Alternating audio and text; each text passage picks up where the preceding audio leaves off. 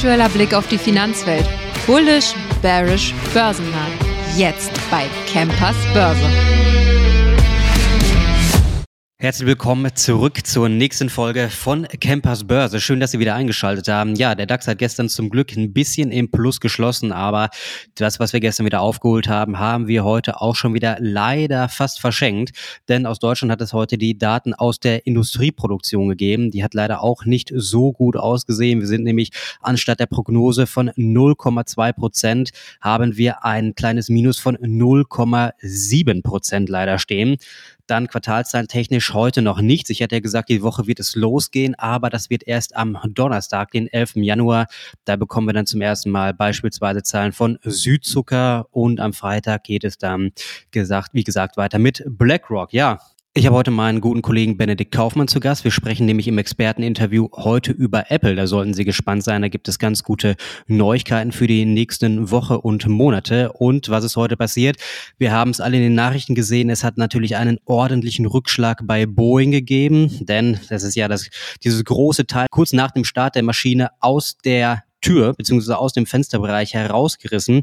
Da hat Boeing sich jetzt natürlich eine ganze Menge Vertrauen verspielt. 2018 und 2019 waren in, in Indonesien und in Äthiopien ja zwei MAX-Flieger abgestürzt. Boeing hatte wegen der effizienteren und größeren Triebwerke ja Steuerungssoftware angepasst, leider zu aggressiv programmiert. Deswegen sind die beiden Flugzeuge abgestürzt. Und jetzt muss man sagen, dass für die neuen, also für die Mittelstreckenjets 737 MAX müssen 171 Flugzeuge des Typs vorerst mal am Boden bleiben. Die FAA, die Luftfahrtaufsicht in den USA, hat nämlich ein Startverbot erteilt.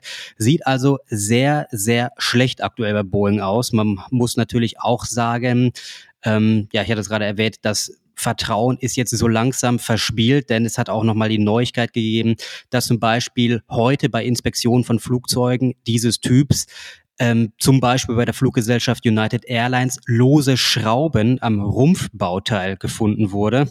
Dann hatte man noch eine United-Sprecherin am Montag gesagt, dass man andere Probleme noch festgestellt hat.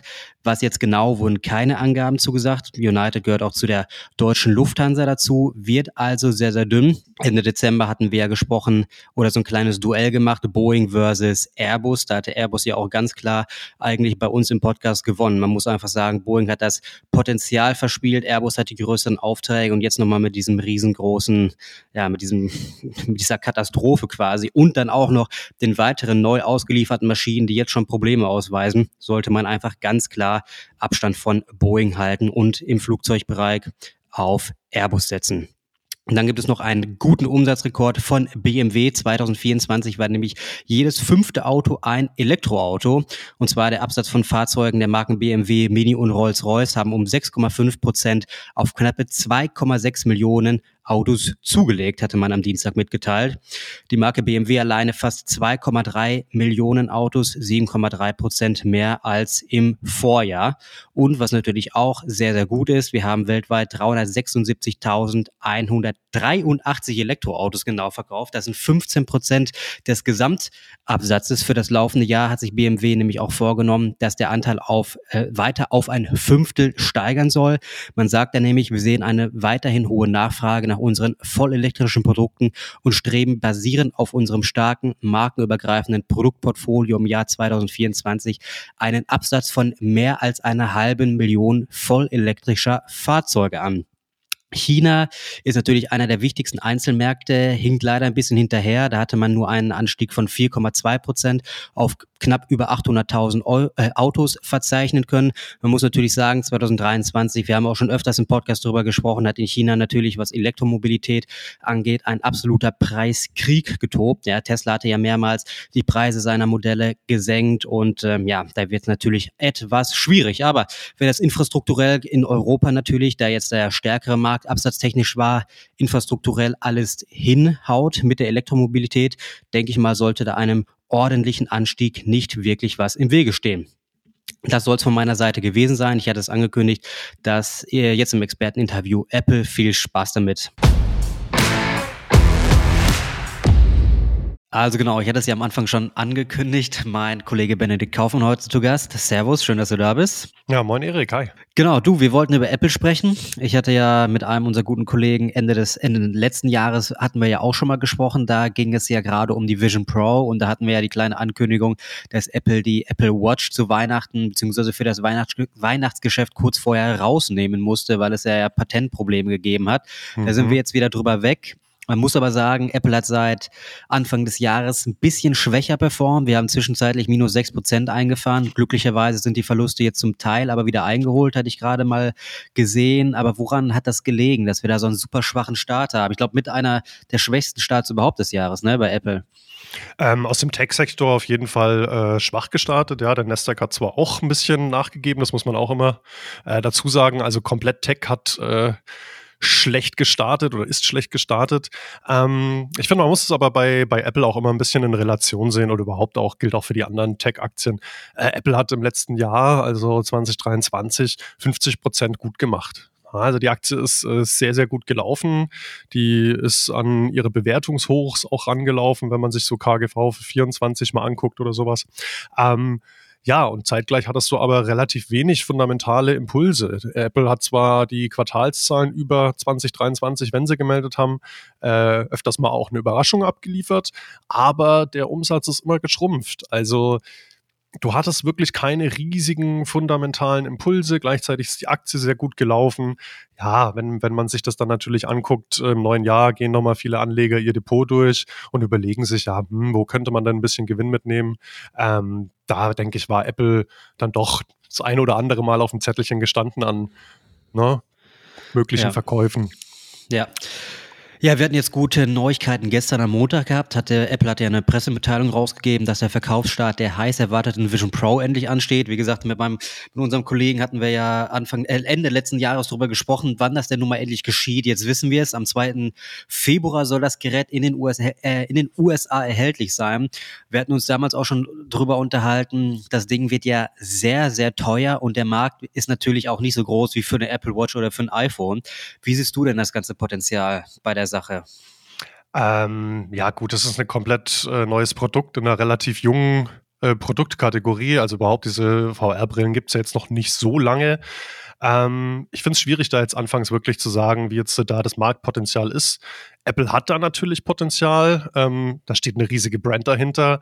Ähm, hat auch diese klassischen Apple-Fanboys, wie sie immer genannt werden. Es gibt Leute, die kaufen einfach gerne Apple-Produkte, die lieben die Marke, die lieben für das, was die Marke steht, für Qualität, für den Style, für dieses, ähm, einfach für dieses Produkt stehen die da ein und äh, sind da auch dann bereit, diese 3500 Dollar, die die in den USA kosten soll, auch dann gerne äh, hinzulegen. Ähm, ob das jetzt ein kommerzieller Erfolg wird für Apple, wie viel die da reingesteckt haben in die Entwicklung, das kann ich natürlich jetzt als Außenstehender ähm, nicht sagen. Aber ähm, du hast auf jeden Fall ein paar Anwendungsfelder, wo diese äh, VR-Brille oder beziehungsweise die Mixed Reality-Brille oder Apple nennt das ja Spatial Computing noch ein bisschen äh, ja. störrischer, ähm, wo das dann wirklich zum Einsatz kommen könnte. Gerade im industriellen Bereich oder am Anfang eben von den äh, Tech-Enthusiasten, von den Early Adoptern im Entertainment-Bereich da hat man wirklich äh, viele unterschiedliche Anwendungsgebiete. Und ich denke mal, gerade in den USA mit den Apple-Fanboys, da gibt es den einen oder anderen, der sich das auf jeden Fall reinlegt oder in den Warenkorb, auch wenn es dann nur dafür da ist, um dann ein Filmchen zu gucken. Ja? ja, das kann natürlich gut sein. Ja, du hast gerade gesagt, äh, wenn es von der Industrie auch angenommen wird, ähm, bei Apple ist es ja so, es soll ja jetzt nicht nur eine Brille, sag ich mal, zum Spielen sein oder nur um, äh, sag ich mal, Virtual Reality zu erleben, sondern es soll ja wirklich auf den Arbeitsbereich auch getrimmt werden. Ne? Deswegen denke ich mal, könnte man da sagen, ja, dass man da vielleicht doch einen etwas größeren, ja, ein größeres Potenzial einfach hat, weil die meisten Virtual Reality Brillen oder Produkte, die wir da bisher erst hatten von Google oder sonst diese Spielebrillen, die man quasi nur für die Playstation oder sonst was genommen hat, die waren natürlich nur auf diesen einen Gaming- oder Entertainment-Bereich natürlich mhm. fixiert, ne? Ähm, ja, klar, es gibt äh, gerade dieser Consumer-Bereich, der ist natürlich am Anfang gerade sehr, sehr interessant im Bereich Gaming. Ja, das ist so, sozusagen, das sind die ersten, die auf technischen Schnickschnack stehen und wenn sie klar. ihre Games in einem neuen Umfeld zocken können, sind die natürlich sofort dabei. Aber man darf nicht vergessen, im Industriebereich äh, Microsoft mit der HoloLens ähm, sind da schon lange aktiv, jetzt auch schon mit der x-ten Iteration ihrer Brille, haben da auch schon Großaufträge, US-Militär, dies, das. Ähm, da ist wirklich Microsoft als großer Konkurrenz schon da, speziell auch für diesen Industriebereich. Und ich denke auch mal, da wird Apple auch ein bisschen den Druck ge äh, gespürt haben. Es ist auch immer so eine Frage für so eine neue Technologie, wann bringt man sie an den Markt? Ähm, einmal klar, logisch, man kann jetzt nicht argumentieren, und es stimmt ja auch. Also es ist zu früh. Du hast noch nicht diesen Markt für dieses Produkt. Das ist wirklich eine neue Produktkategorie, in die sich Apple da reintraut. Auf der anderen Seite hast du eben halt mit Microsoft den großen Konkurrenten, der da schon aktiv ist, der da schon die ersten, äh, bleiben wir aber bei der US Army, der da die ersten großen Aufträge einfährt.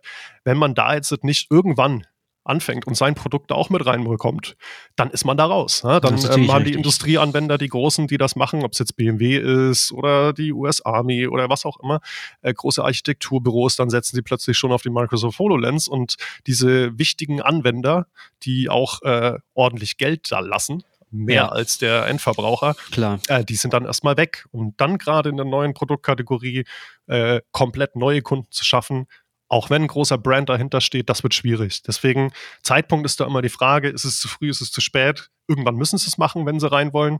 Dann finde ich, gibt es da keinen zu früh. Aber natürlich für uns ein sehr früher Zeitpunkt, um, um über Potenziale zu sprechen. Na klar, gut, äh, müssen wir natürlich trotzdem. natürlich. ähm, dann noch dazu zu sagen, gut, wir haben jetzt äh, schon drüber gesprochen, der Preis ist natürlich sehr, sehr hoch mit diesen dreieinhalbtausend US-Dollar. Aber man muss sagen, Apple guckt ja natürlich auch in die Zukunft und man ist ja jetzt, glaube ich, schon wieder an der Forschung von der nächsten Generation. Mhm. Soweit ich das gesehen habe, ist man ja dran. Und da wird man natürlich auch, ja, wenn man da natürlich ordentliche Stückzahlen produziert, wird man, denke ich mal, auch mit dem Preis irgendwann ordentlich runtergehen müssen, natürlich. Ne? Erstmal, weil sie es dann natürlich auch können irgendwann, aber diese dreieinhalbtausend Dollar sind natürlich eine ganze, ganze Menge. Vor allen Dingen, wenn man dann jetzt die Brille bald rauskommt oder jetzt am zweiten rauskommt und man dann jetzt natürlich schon wieder an der nächsten Generation dran am Forschen ist. Gut, das ist beim iPhone oder beim MacBook ist es genauso, keine Frage. Aber das ist natürlich auch nochmal so eine Sache, ähm, wo die Leute sich denken, hm, es wird jetzt schon wieder geforscht an der nächsten, an dem nächsten super Ding. Sollen wir da nicht vielleicht doch ein bisschen abwarten? Ne? Ja, also diese, also ich sage, das Pro verrät es ja schon, Apple Vision Pro. Also wahrscheinlich kommt dann irgendwann noch die Standardversion. Das ist wirklich gedacht für die Early Adopter, um zu gucken und vielleicht auch für Apple, um zu gucken, hat das wirklich Market Reach? Bringt, kann man das Produkt irgendwie platzieren oder ist es ein kompletter Flop? Kann natürlich auch passieren. Genau. Ja, dann lass uns mal ein bisschen von der Vision Pro weggehen. Da haben wir schon genug auch im letzten Podcast mal drüber gesprochen. Äh, über das iPhone oder generell Apple-Produkte und zwar in China. Es hat jetzt nämlich eine neue Studie von Jeffries gegeben bezüglich Rückgang iPhone-Verkäufe in China, weil es ging ja darum, dass in äh, Government, also in Regierungsinstitutionen, äh, die Apple-Produkte, gerade das iPhone verboten wird quasi als Bann.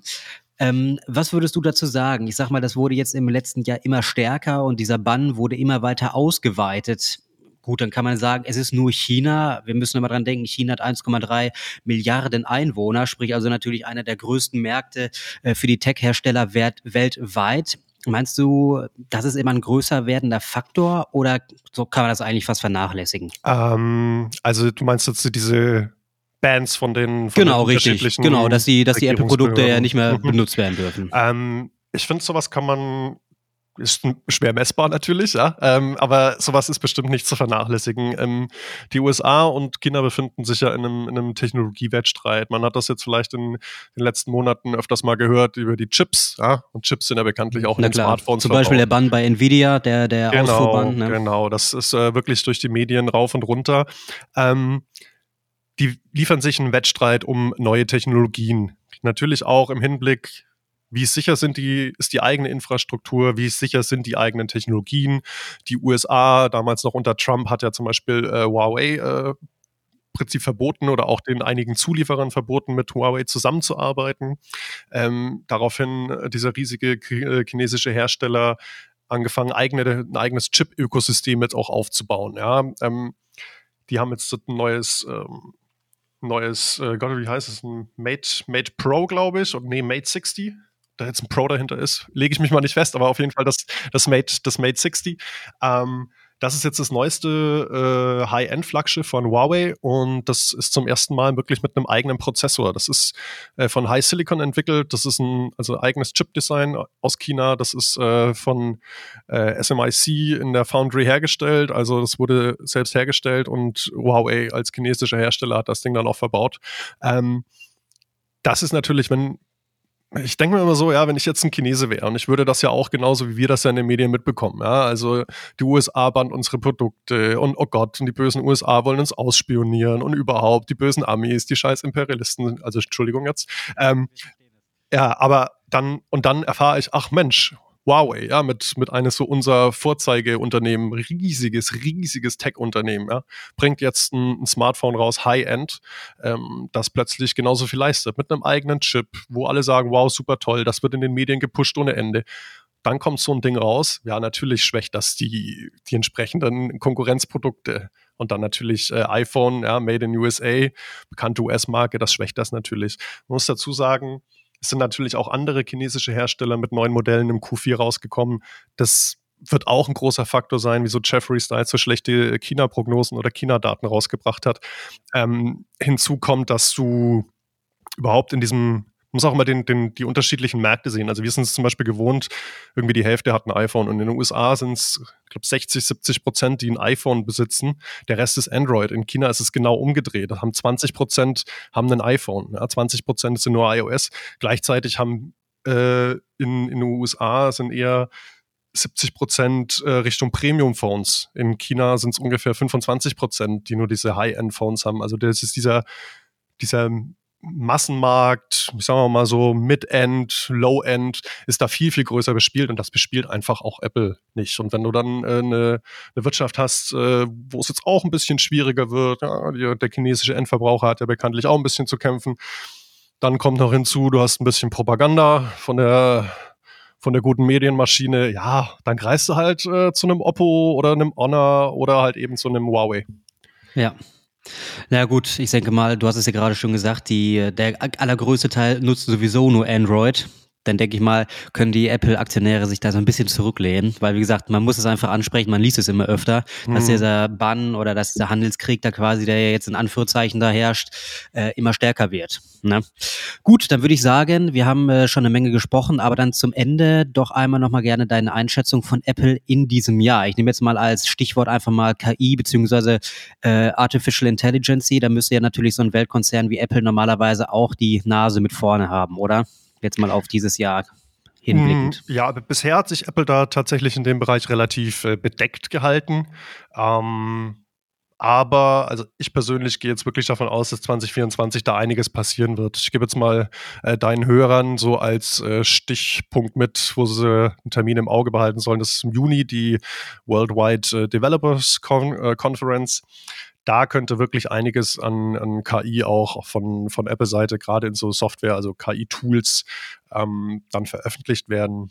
Apple ist aber auch hardware-seitig gut aufgestellt, äh, was KI betrifft, äh, mit dem M1, ähm, dem M1 ja, mittlerweile auch äh, andere Iterationen, ja. aber egal. Ähm, haben da auch zum Beispiel die Neural Engine, also in dem Prozessor es sind schon Teile des Prozessors speziell im Prinzip für KI-Aufgaben herausgestellt.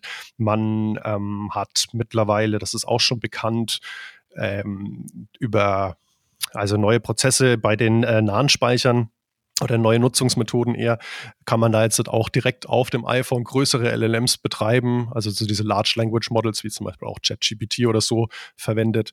Das kann man jetzt auch auf dem iPhone besser betreiben, weil das natürlich auch entsprechend hohe Speicheranforderungen hat. Also man hat ja auf Prozessorseite, aber auch auf Speicherseite entsprechenden Hardware-Fortschritt. Was noch immer ein bisschen fehlt, ist so dieser, dieser große Software-Fortschritt. Wo ist da Apple? Apple hat natürlich noch keinen KI-Assistent abseits jetzt zum Beispiel von Siri, aber dieses klassische Apple GPT oder so gibt es ja. noch nicht.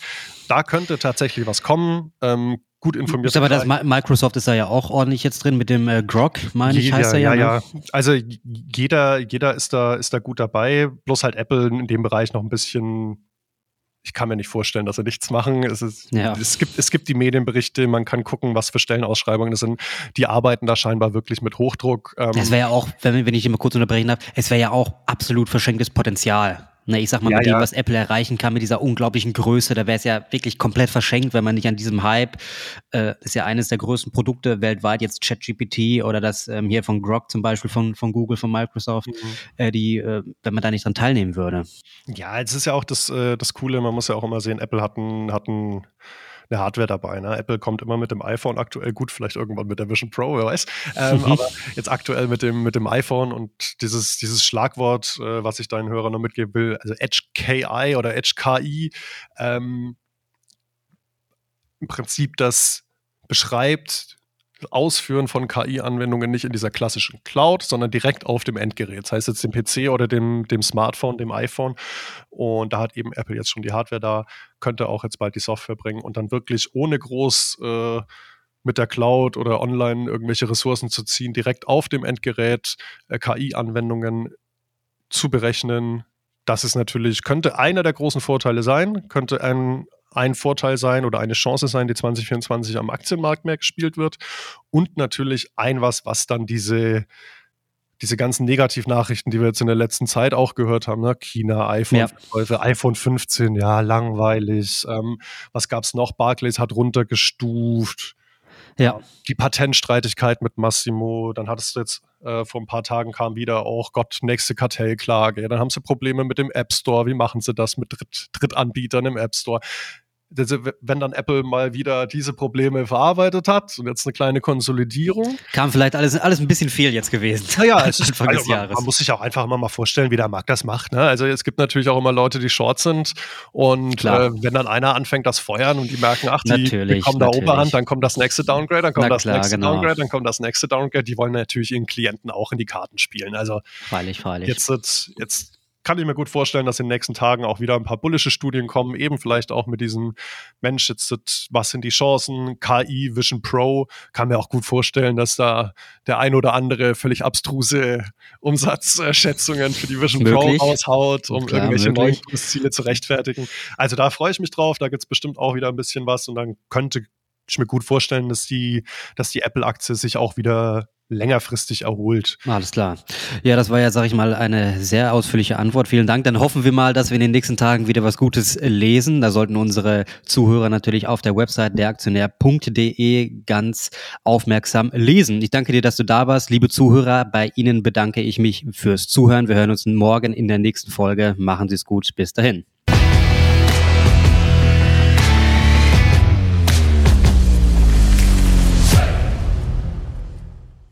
Die im Podcast besprochenen Aktien und Fonds stellen keine spezifischen Kauf- oder Anlageempfehlungen dar. Die Moderatoren oder der Verlag haften nicht für etwaige Verluste, die aufgrund der Umsetzung der Gedanken oder Ideen entstehen.